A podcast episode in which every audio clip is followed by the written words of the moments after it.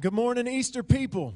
It is good to see you uh, today. I'm glad that you have joined us in worship today. And uh, William James uh, writes uh, this text from this hymn. It says this Easter people, raise your voices. Sounds of heaven and earth should ring. Christ has brought us heaven's choices. Heavenly music, let it ring. Alleluia, alleluia. Easter people, let us sing. And so let's do just that, Easter people, and crown him with many crowns.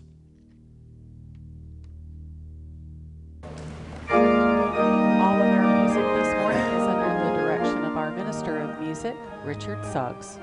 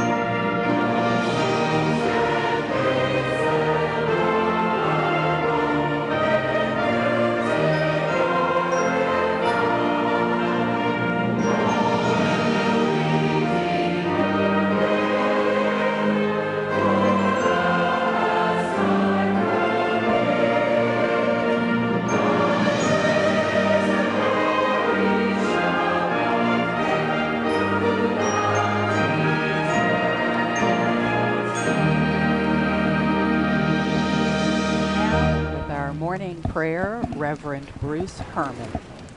We sang four verses of Crown Him this uh, with many crowns this morning. Did you know that there are actually eight more verses? In those 12 verses, the authors remind us that Jesus deserves a crown as the Lamb upon the throne, the Virgin Son, God incarnate, the Lord of love, the Lord of peace, the Lord of years, the Lord of heaven. He is the Son of God, the Lord of light, the Lord of life. He is the Lord of lords. He is Lord of all. Let's pray together. Jesus, you are worthy of all these crowns. You are worthy of all honor and glory. You are deserving of being crowned Lord of our lives. May our praise and lives honor you this morning. It's in your name we pray. Amen. Well, welcome to Snyder Memorial Baptist Church. Thank you for joining us this morning for worship. I'm Karen McCamus. I'm the Director of Children and Family Ministries. And I'm Aaron Ashley, the Interim Director of Youth Ministries. And we are excited to worship with you this morning. If you'd like to know more about worship this morning or follow along with us, please check out our order of worship. It's on the Snyder's website, snydermbc.com, and you can go to the Worship, Learn, and Give tab, and you can find the order of worship and follow along with the words and see what's going on today. Aaron, did you hear those wonderful voices singing in that last hymn that we just did? Yes, it was amazing. We are blessed, uh, honored today to have the Hubbard family singers with us. Mm-hmm, Um, didn't they sound wonderful? It was just gorgeous. I just, I mean, those voices, just yes, heavenly. Yes, amazing. um, on that note, uh, I would like to just remind everyone we're gonna we're gonna have more Wednesday night meals. Um, in fact, there's going to be some available this Wednesday. It's barbecue chicken dinners, uh, five dollars a plate, uh, and a max of twenty dollars per family. Uh, you'll be able to pick those up at the fellowship hall doors between 4:30 and 6. Yes, that's correct. But you will need to call the church office uh, by Tuesday at 5 p.m. to put a reservation in. Um, Karen, I saw something else about the upcoming National Day of Prayer. Yes. So National Day of Prayer is May 7th this year. And the, the theme this year I thought was very interesting and good for us this year is Pray God's Glory Across the Earth. I can't think of a better time to do that than now. So be watching for May 7th for the National Day of Prayer. Um, we'll have more details to follow with what we're going to do as a church family and um, just invite you to come along. There's, there's power in prayer. And so I can't wait to see what God can do to spread his glory across the earth um, with this National Day of Prayer. Um, you know, Aaron, uh, one of my other favorite parts about worship, other than prayer, is the singing. Yes. You know, so I think Giles and the band have something for us this Yes. morning that we can't wait to sing with. Thanks, Karen. Fear of death can no more stop us from our pressing here below. For our Lord empowered us to triumph over every foe. Hallelujah. Hallelujah. On to victory. Now we go. And Psalm 103 says, Bless the Lord, O my soul. Bless his holy name. Bless the Lord, O my soul, and forget not all his benefits who redeems your life from the pit. That is victory. Who, who crowns you with steadfast love and mercy. Victory. Who heals all your diseases. Victory. Who satisfies you with good as long as you live, so that your youth is renewed like the eagles. That is victory. Bless you, Lord, O my soul all that is within us, bless your holy name. Bless the Lord, oh my soul, oh my soul. Worship his holy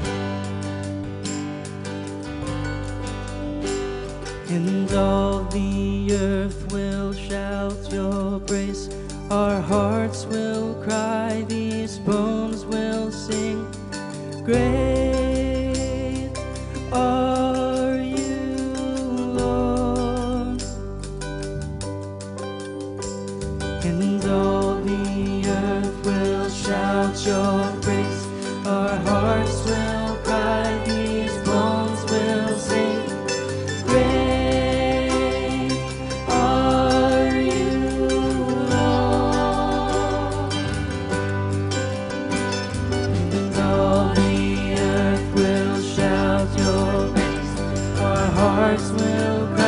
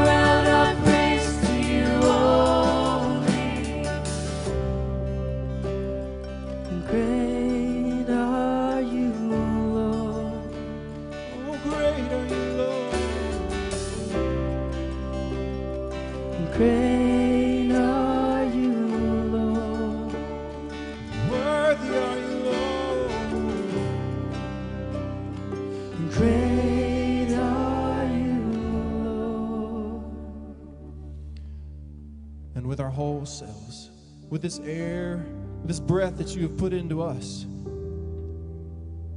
We sing, Worthy are you, Lord. Worthy of honor and glory and power and strength.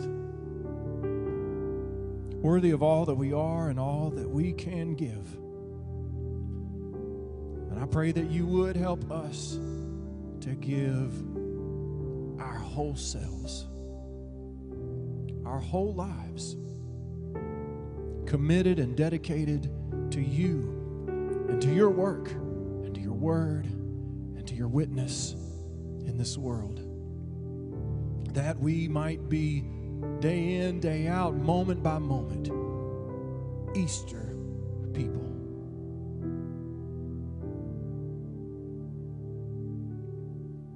In Jesus' name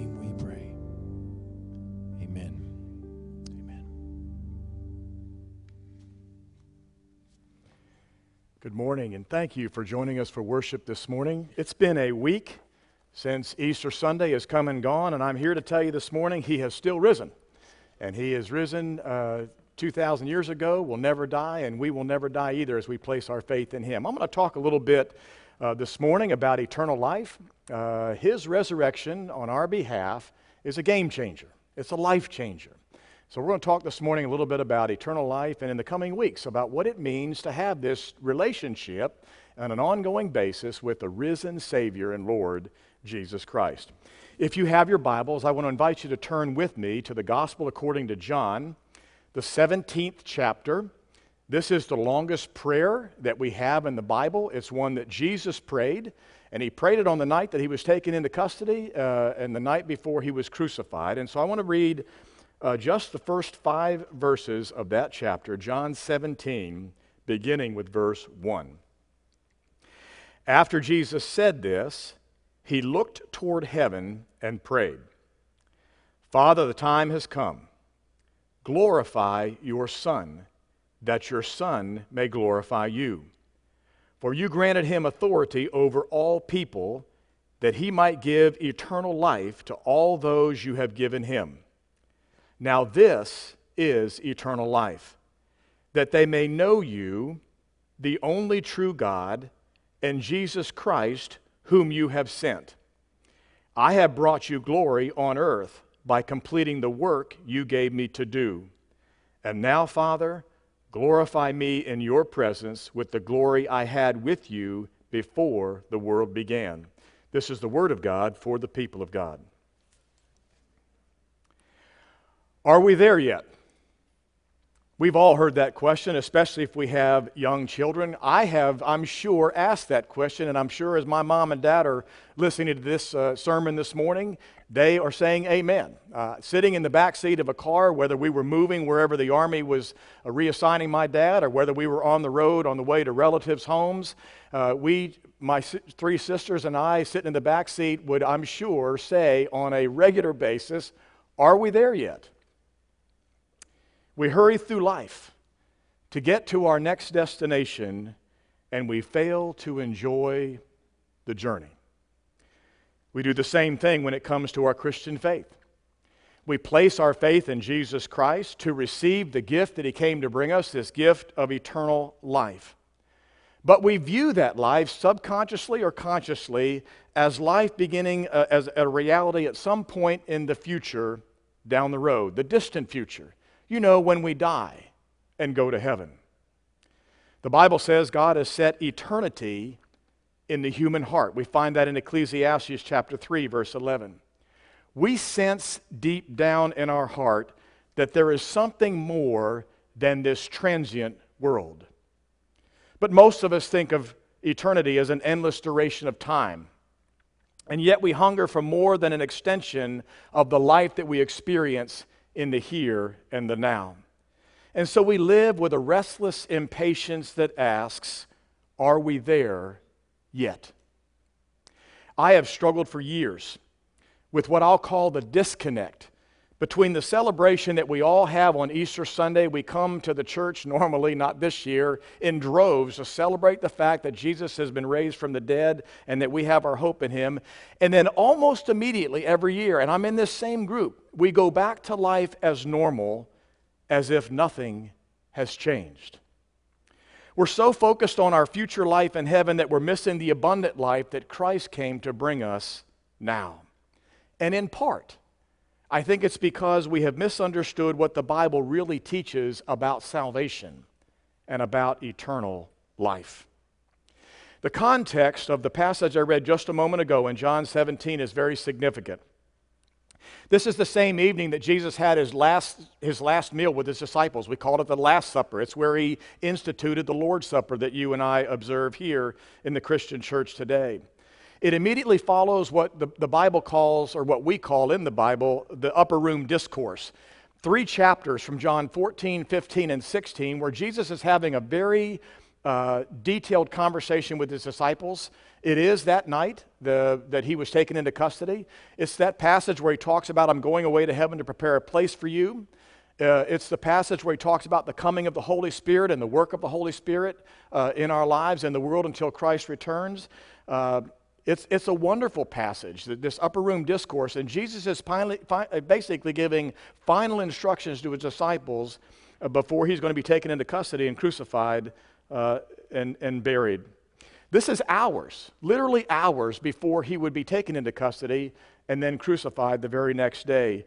Some commentators call this the real Lord's Prayer. We call the Lord's Prayer the prayer that Jesus taught his disciples, but this is really the Lord's Prayer. This is his prayer.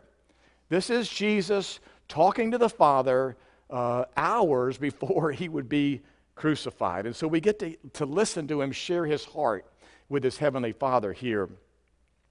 And so I want to ask us the question this morning what does he pray for? What does he pray for uh, as the cross is looming only hours away? I can think of what I'd be praying for if I knew I was about to be crucified. If I knew that my disciples were about to, to be abandoning me, I would, I would be concerned about myself.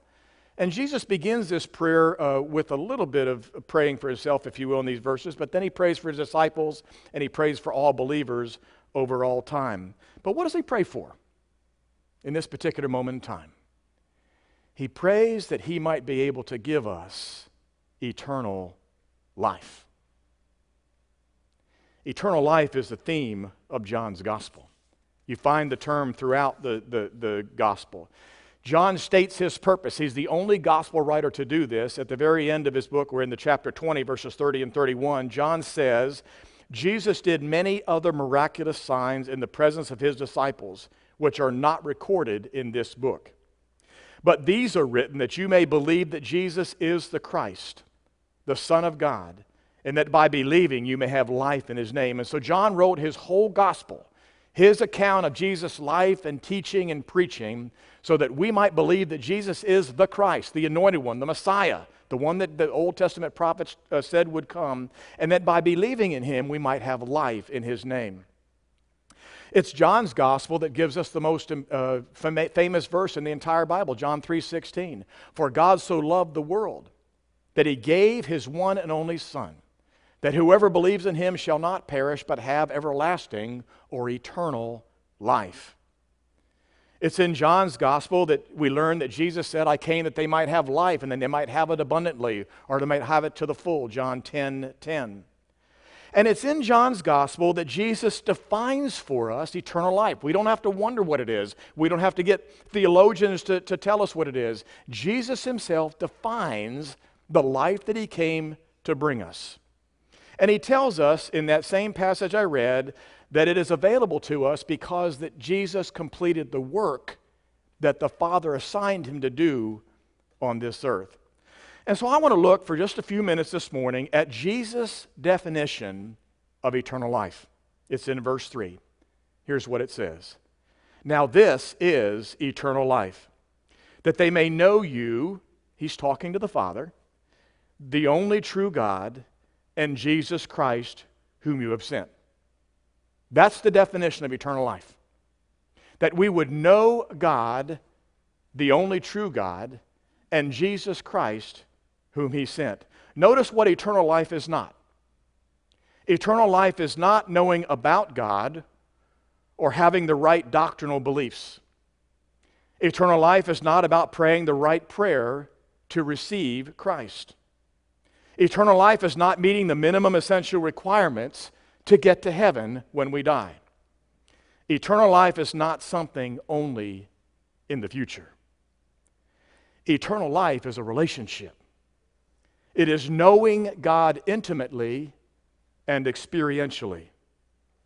The fact that we can know our Creator, to me, is mind boggling. We read in the earliest pages of, of recorded Scripture that God created this earth just by speaking words. He brought this world into existence out of nothing just by speaking. And all of the miracles throughout the Old Testament that God performs, including raising his son from the dead in the New Testament, all the things that our God can do, all the things that he can know, the Bible tells us that we can know him intimately. That is mind boggling to me. And not only can we know God, but that is what God wants for each one of us to know him personally through Christ is eternal life. The eternal life the Bible talks about is not primarily about duration, it is about quality of life. It is qualitatively different from human life on this earth apart from God. There is a distinct qualitative difference between eternal life that is given those of us who have placed our faith in Jesus Christ and the life that any normal human would live apart from Him. It describes the kind of life that one has with Christ and in Christ, as the Bible would say. It is marked by Christ's presence.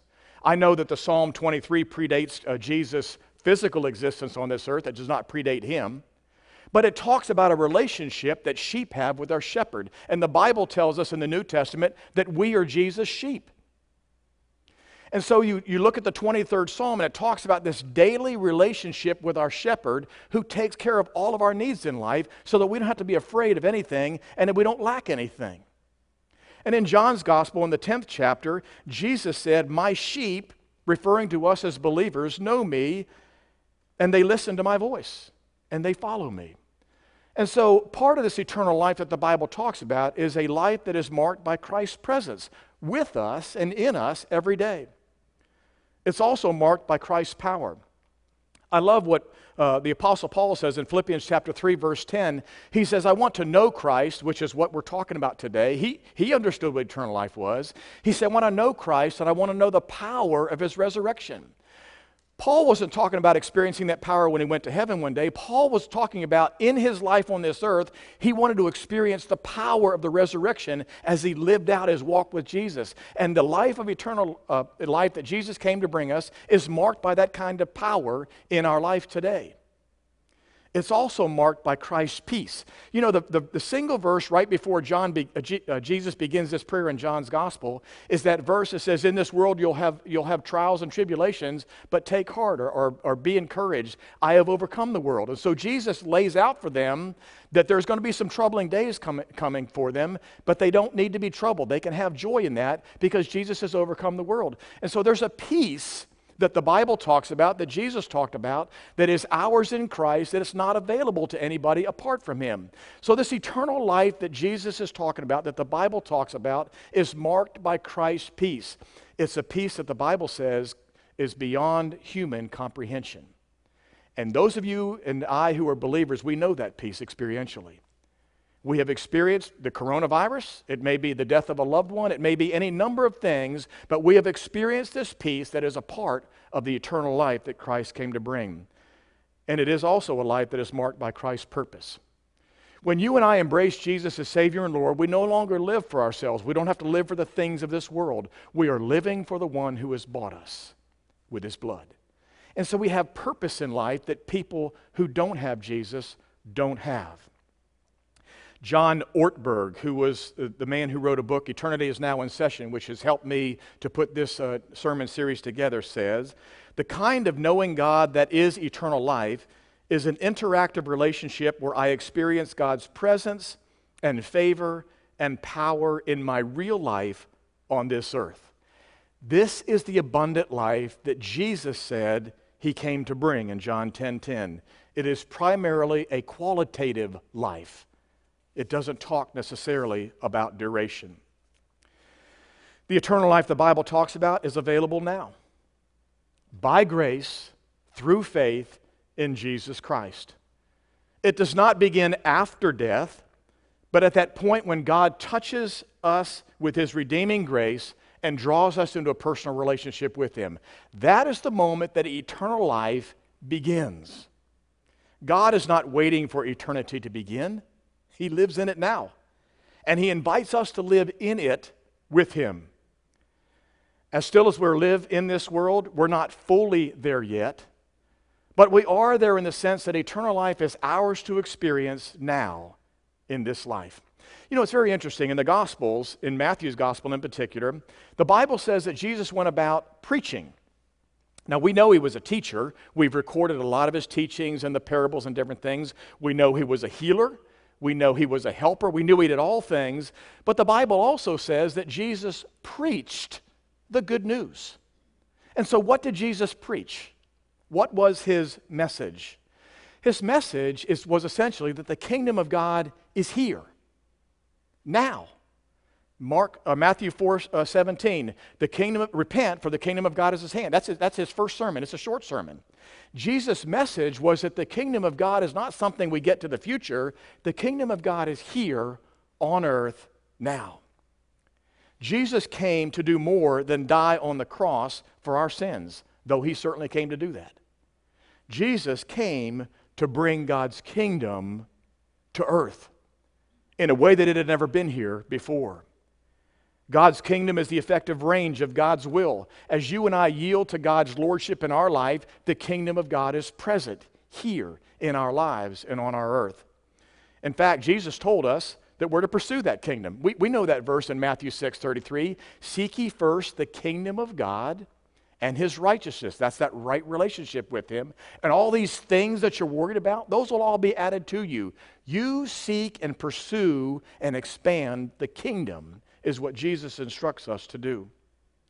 Jesus teaches us how to pray in what we call normally the Lord's Prayer Thy kingdom come, thy will be done on earth as it is in heaven. Not someday in the future, now. That's, our, that's part of our daily prayer that Jesus teaches us to pray. He never told us to pray to take us away from this earth so we can go to heaven. No, we're to ask God to establish His kingdom where we are now, today, to live voluntarily under His reign now on this earth. We have reduced salvation to, to being solely about going to heaven when we die, and we have lost the promise and the power of the gospel in the process. Salvation is not about relocation. It's not about going to heaven one day. Salvation is about transformation. It's about life change in your life and mine on this earth. Jesus doesn't want to get us just want us to get us to heaven one day. Jesus wants to get heaven into us today and our days on this earth until we finally go to that final destination with him. We need to stop thinking about eternal life as a future reality. It is life under God's reign and power now. And finally, the eternal life the Bible talks about is possible only by following Jesus. Let me say that again. The eternal life the Bible talks about is possible only as we follow Jesus. We are to embrace him as both Savior and Lord. To save us from our sins, yes, but also to be Lord of our life, to be the one who, who guides and directs us through life. We have dangerously defined salvation as meeting the minimum entrance requirements to go to heaven, to saying the right prayer, to having the right answers to questions of doctrine and belief. What is the bare minimum we ask? I have to do to have eternal life. Do you know there are people that asked Jesus that while he was here on this earth? What must I do to inherit eternal life? What's the bare minimum, is what they're asking. Can you imagine asking that question to your fiance on your wedding day? What's the bare minimum I need to do to stay married to you? It would be a very short wedding ceremony. And yet we do the same thing when it comes to our salvation. We want Jesus to be our, our, our Savior, but we don't want Him to be our Lord. We want the guarantee or the ticket to get to heaven one day when we die, but we don't want someone to tell us how to live our life now. It's the same thing as saying we trust you enough to save us, but we don't trust you enough to live for you. Jesus never said to believe the right things and we'll go to heaven when we die. His call is far more compelling. It's far more costly. It's far more life changing. The Bible never defines the word Christian. You won't find the definition of Christian in the Bible. It never calls anyone to become a Christian. Jesus never used the term Christian. In fact, the word is found only three times in the entire New Testament. Jesus didn't command us in the Great Commission to make Christians, He commanded us to make disciples. The term disciple is found 269 times in the New Testament. Being a disciple entails discipline. If we want to experience the abundant life that Jesus came to bring us, the logical step is to become his disciple. That's his invitation. To be a student, to be an apprentice, to be a follower of Jesus. That's what he tells us to do in the New Testament. I came to bring you eternal life. I came to bring you abundant life. Follow me. Jesus is telling us the key to experiencing the abundant life is following him on a daily basis. Jesus came indeed to bring us, each one of us, eternal life. It is a quality of life that is impossible without him. It begins the very moment we embrace Jesus as Savior and Lord. And the key to experiencing this abundant life, this eternal life, is following Jesus every single day. That's what we're going to be talking about in the coming weeks. I hope you'll join us in subsequent Sundays as we talk about the abundant life that Christ came to bring. Let's pray together. Father, thank you for your Son, for his willingness to accomplish the work that you assigned him to do from the beginning of time. And thank you, Father, that, that that accomplished work on our behalf is what gives us the opportunity to experience eternal life and all that it means, all that the Bible teaches us that it means. And so, Father, thank you not only for the physical life that we have on this earth, but thank you for the spiritual life that is ours by faith in your Son, Jesus Christ, and his work on the cross on our behalf. But, Father, help us not to shortchange what you came to bring us, but to live it to the full by following your Son one day at a time until you take us home. In Jesus' name we pray. Amen. And so I need to ask you this morning do you have eternal life as Jesus defines it? Do you have an intimate knowledge of the God who created you in his image and who has called you into relationship with him, asking you to place your faith in Jesus Christ as your Savior and Lord? My friend, if you're listening over the radio, if you're joining us live stream, if you view this later as you go onto our website, God loves you and he wants you to have eternal life. That's why he sent Jesus to this earth. You can place your faith in Jesus Christ if you've never done that before, right in your home, in your car, wherever you are, by placing your faith in Jesus Christ and receiving the gift of eternal life that God wants to give you. Christian, you and I need to stop living the Christian life the way that we do sometimes. Shortchanging all that Christ came to bring us, the abundant life, and living as if nothing has really changed. We've celebrated his resurrection. We're going to go back to our normal life. We have been transformed because of Jesus' life, death, and resurrection on our behalf. And you and I need to be living with His presence and His power and His peace and His purpose in our life in a way that is distinctly different, qualitatively different than the rest of the world. So maybe that's our decision today to embrace the eternal life that Jesus came to bring us as He defines it, knowing God in an intimate way and following Jesus each and every day. This is a message that has me excited about the gift that God has given me and given you. And I pray that you find it the same. Amen.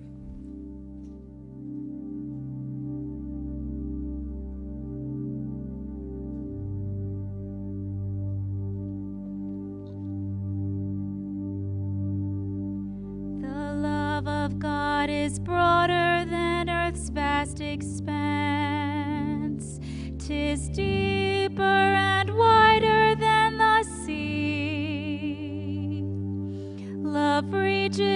to all to bring abundant life. For God so loved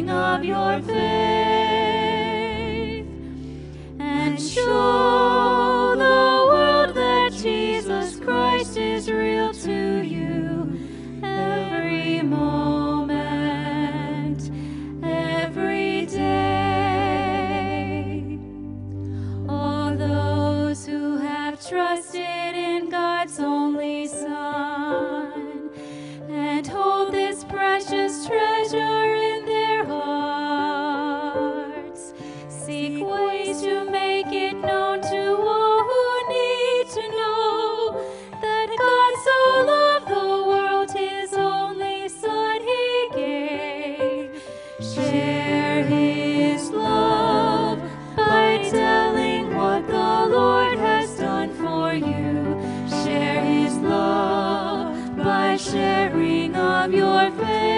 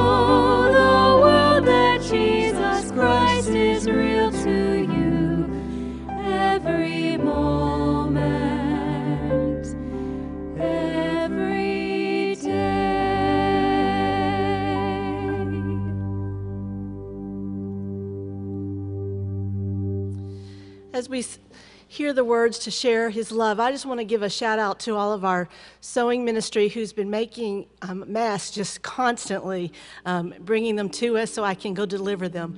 We've made over 550 masks and we've already delivered them to the Hospital Foundation for the use at the hospital as well as to the police department. So I just want to say thank you, and it's not too late to join in because they're still needed. So will you join me in prayer, please? I'm reminded this morning that no matter how bad things seem to get, we still need to share your love. Help us to find the little things to make things better for others, dropping them a note, a hot meal, or whatever. I pray that we will know you as our Savior and Lord intimately, and that we will share about our relationship with, with others. Another way we can share your love for us, God. My prayer is that when we look back on all of this pandemic, we will have spent time knowing you better, God, and we will have shared about our relationship with you as we share your love. In your name we pray. Amen. Amen. I'm Garen Gamble, your church administrator, and I'm here again to say thank you. Because of your faithfulness and generosity, our year to date giving is the best it's ever been. Let me say that again it's the best it's ever been. You're using the website, you're using the Church Life app, you're mailing checks or dropping them off, or using the automatic draft, and we greatly appreciate it. I know I sound a little bit like a broken record, and some of us can remember the old days of vinyl records when if there was a scratch or a piece of dirt in the groove, the needle would bounce and it would repeat the same two or three seconds of a song over and over again until you gave it a little bit of a shove. So if I sound like a broken record, I'm glad to be playing a great song. That song is You're Being Generous, Thank You, and Keep It Up. It's so much better than that other song that we've sometimes had to sing of things are a little bit behind. Check your giving and see if it's what you want it to be. Some of you are even giving extra, and because of that, just this week we were able to increase the amounts that, of the scholarships that we were able to award to our college students for this coming year. So, again, thank you. It's great to know that you love your church and you want it to remain strong. Thanks again for your generosity and faithfulness. Good morning. Receive the benediction from verse 3 of Easter People Raise Your Voices. Every day to us is Easter, with its resurrection song. Even when life overwhelms us, Easter people sing this song Alleluia, Alleluia, everlasting Sunday song.